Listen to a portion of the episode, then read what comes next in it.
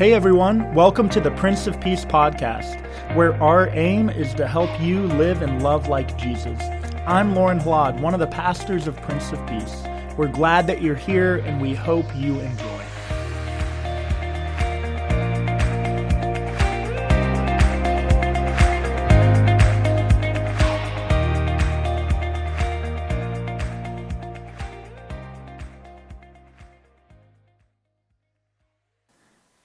Can you think of the worst wound you've ever suffered? Maybe a broken bone. Maybe you fell off the monkey bars when you were a kid. The worst wound that you've, you've ever suffered. I, I sure can.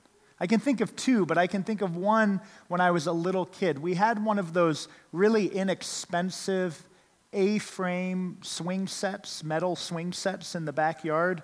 You know, the kind that if you swang really hard on it, you could sort of get it to levitate a little bit? One of those?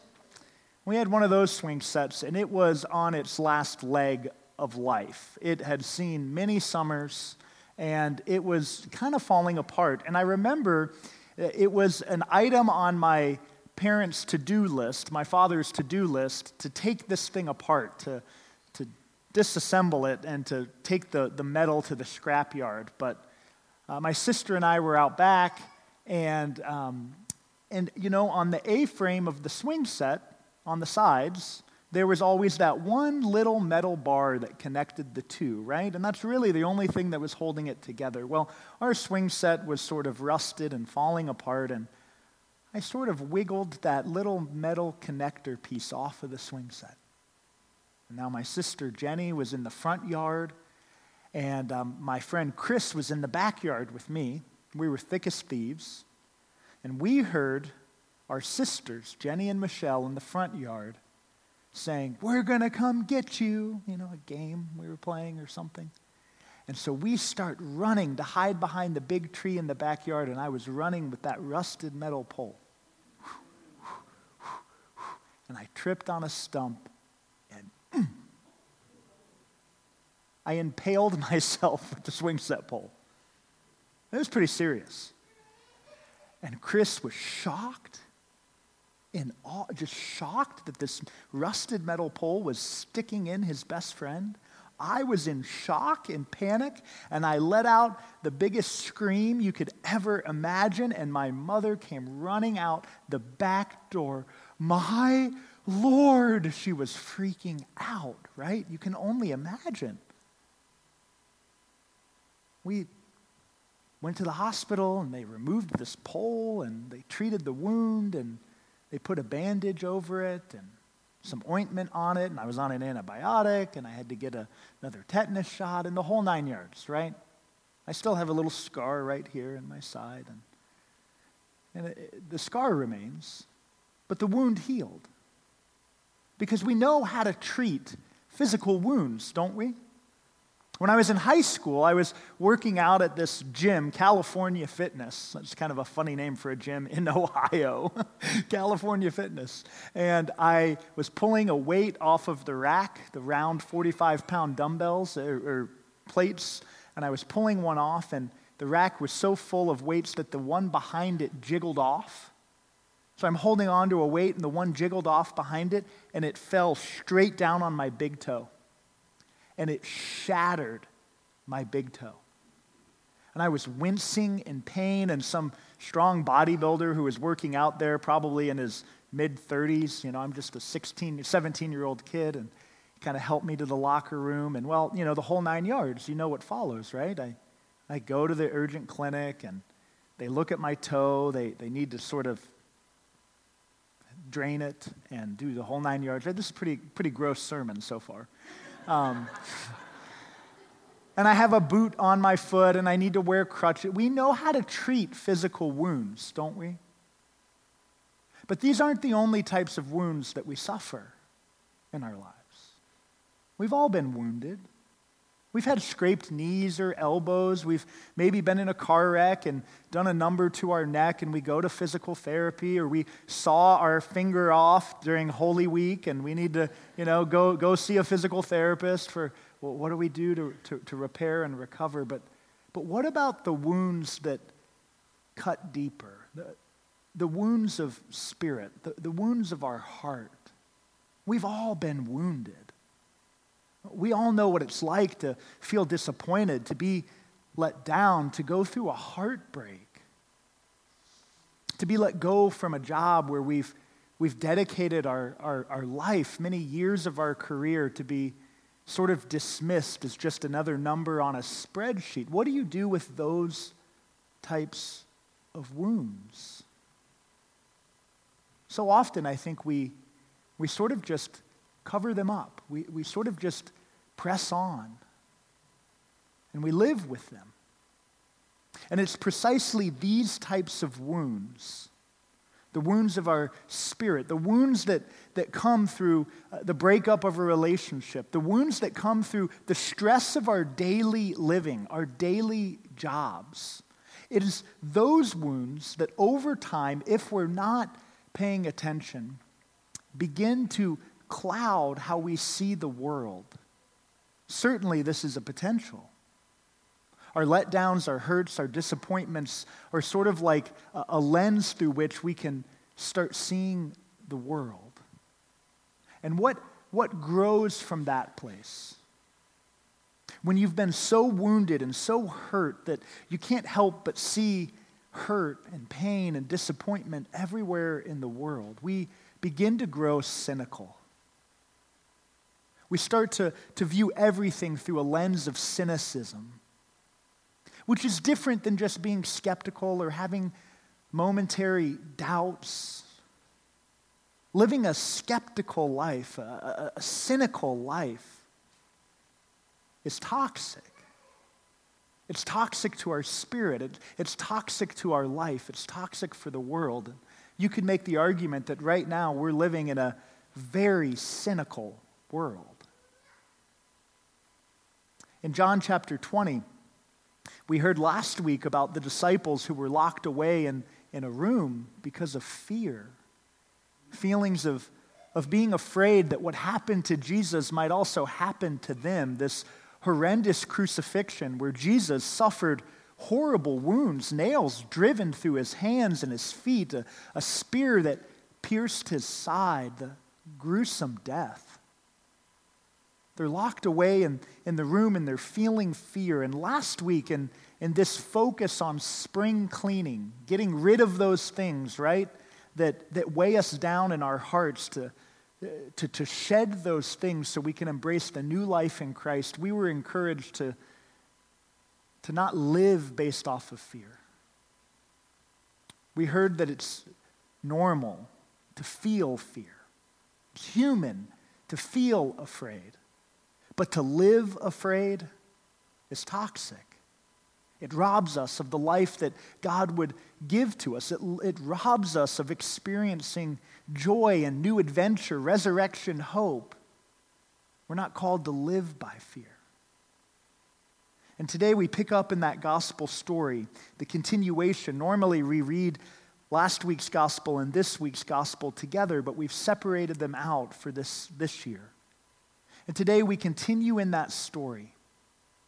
And the story focuses on one of the disciples named Thomas, who wasn't present a week earlier when Jesus appeared before the disciples and spoke the word of peace to them. And now Thomas comes back to the group, and the other disciples are overjoyed. They have seen the Lord, and they tell Thomas, We have seen the Lord.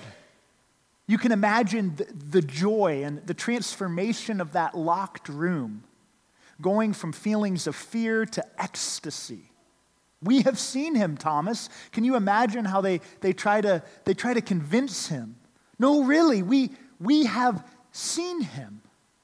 This scene always makes me think of how a few years ago I was not really watching the news much or, or reading newspapers. I was sort of just um, living day to day in my own world. And I had a group of friends who were talking about how a pilot landed a plane on the Hudson River. Do you remember this?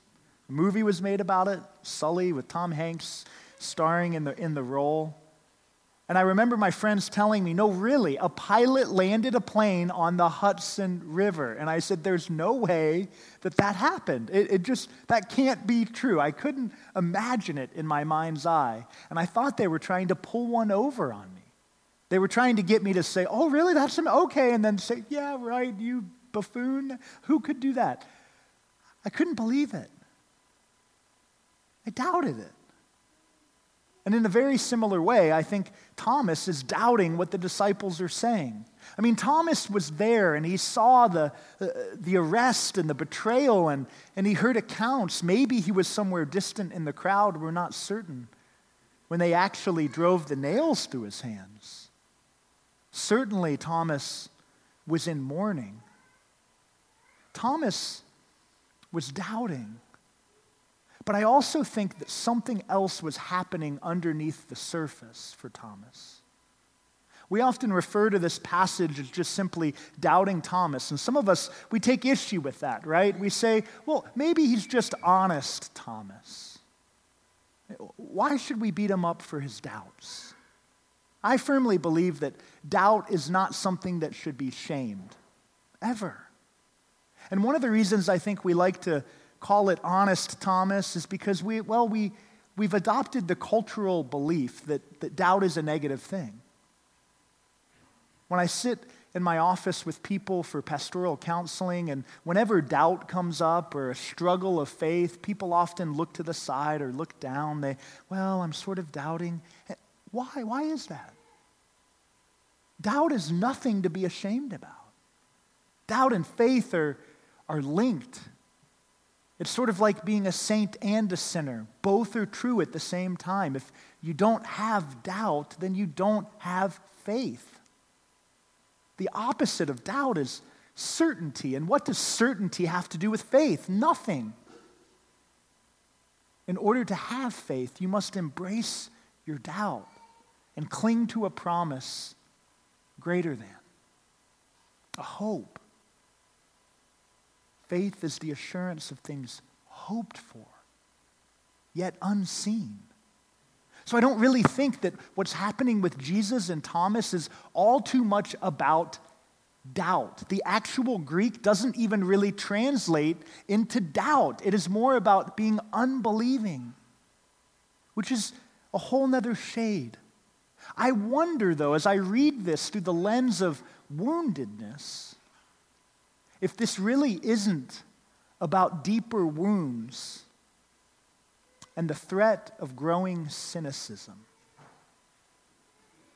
You see, when we become wounded, it is easy for us to then become cynical and to live a cynical life. What if Jesus showing up to Thomas and specifically pointing out his wounds? is Christ's way of acknowledging the wounds inside of Thomas's heart. Thomas certainly was wounded himself. Wounded by the trauma of seeing his Lord arrested and put on trial, beaten and crucified, wounded by his own feelings of anguish, wounded and I wonder if Jesus standing before him and allowing Thomas to touch his wounds, put your finger here, is Christ's way of saying, See, we all suffer wounds. But Thomas, the wounds don't have the final answer. The wounds aren't definitive. The wounds can heal. The resurrected Jesus still has the marks of the wounds, but he is a new creation. He has been made new. The wounds have been transformed through an empty tomb. And I wonder if what Jesus is doing as he's allowing Thomas to touch the wounds is he's giving Thomas an example of how to be sent into the world to not be ashamed of your wounds, but to rather expose them. And I wonder also if he's inviting Thomas not just to look at the wounds, but to look at the whole risen body. And as Thomas and the rest of the disciples are sent out into the world, I think they are given this choice, they are given this encouragement. You can go into the world and you can continue to stare at the woundedness, or you can continue to see the grander picture that there is a resurrected body that is carrying those wounds. I think it all depends on what we end up looking for in life.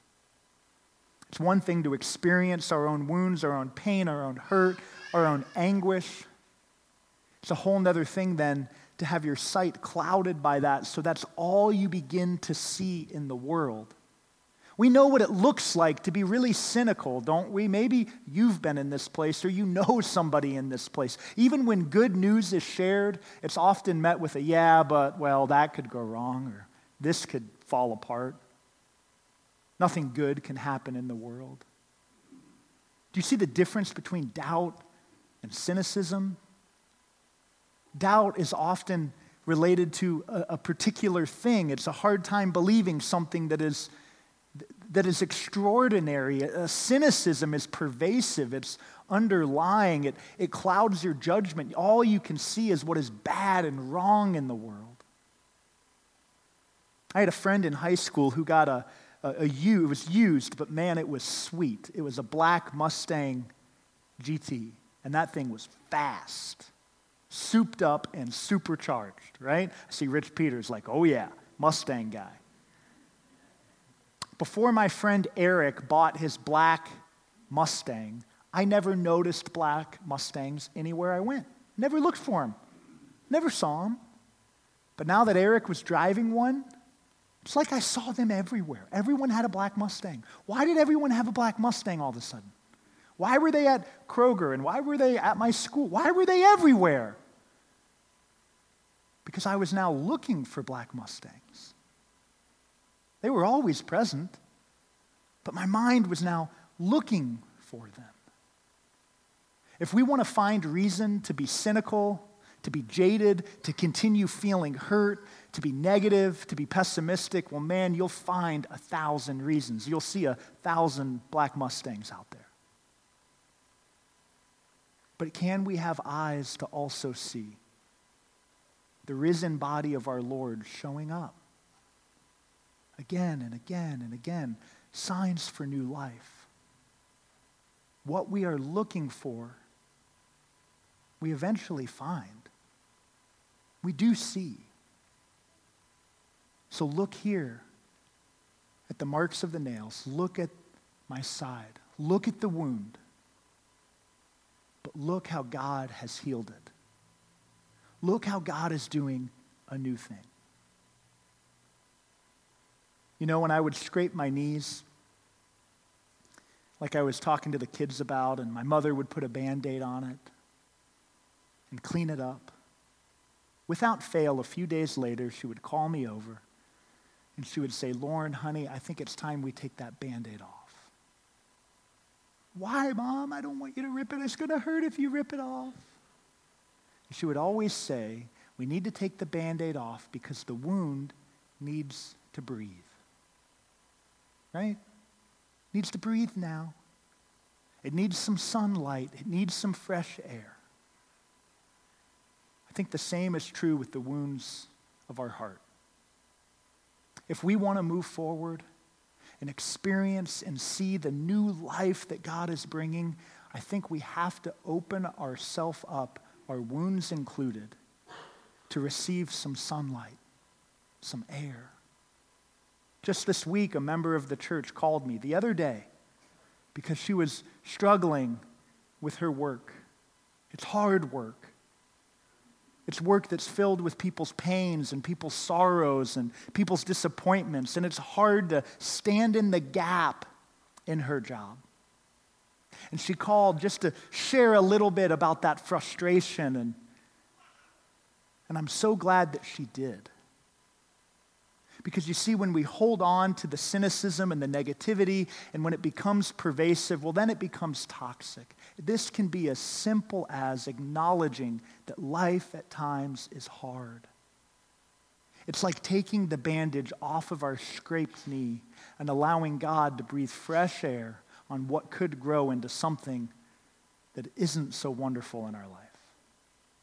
What will it look like for you this week to open up yourself, to take the bandages off of your scabs, and to invite others and God to come in and breathe fresh air over all of those places that have been scarred and wounded?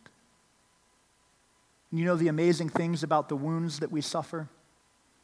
You know, I had lots of wounds on my knees as a kid and a soccer player growing up. I was always scraping them and cutting them open. They were always bleeding. Every soccer game, every other one, I would slide tackle, and man, the wound would come open again. But all these years later, that skin on my knees, being a soccer player, it's really tough and it's really thick because it's all turned into scar tissue. when our wounds do heal, whether they're wounds of the flesh or wounds of the heart, when we go through healing, we're strengthened. We're made more whole. And we're able to be the healing hands and the healing word that other people need. So may we all be sent out as those wounded healers, offering life for the sake of the world. Amen. Thanks for tuning in to the Prince of Peace podcast. I hope that today's message has brought comfort and inspiration to your life. Have a great rest of the week.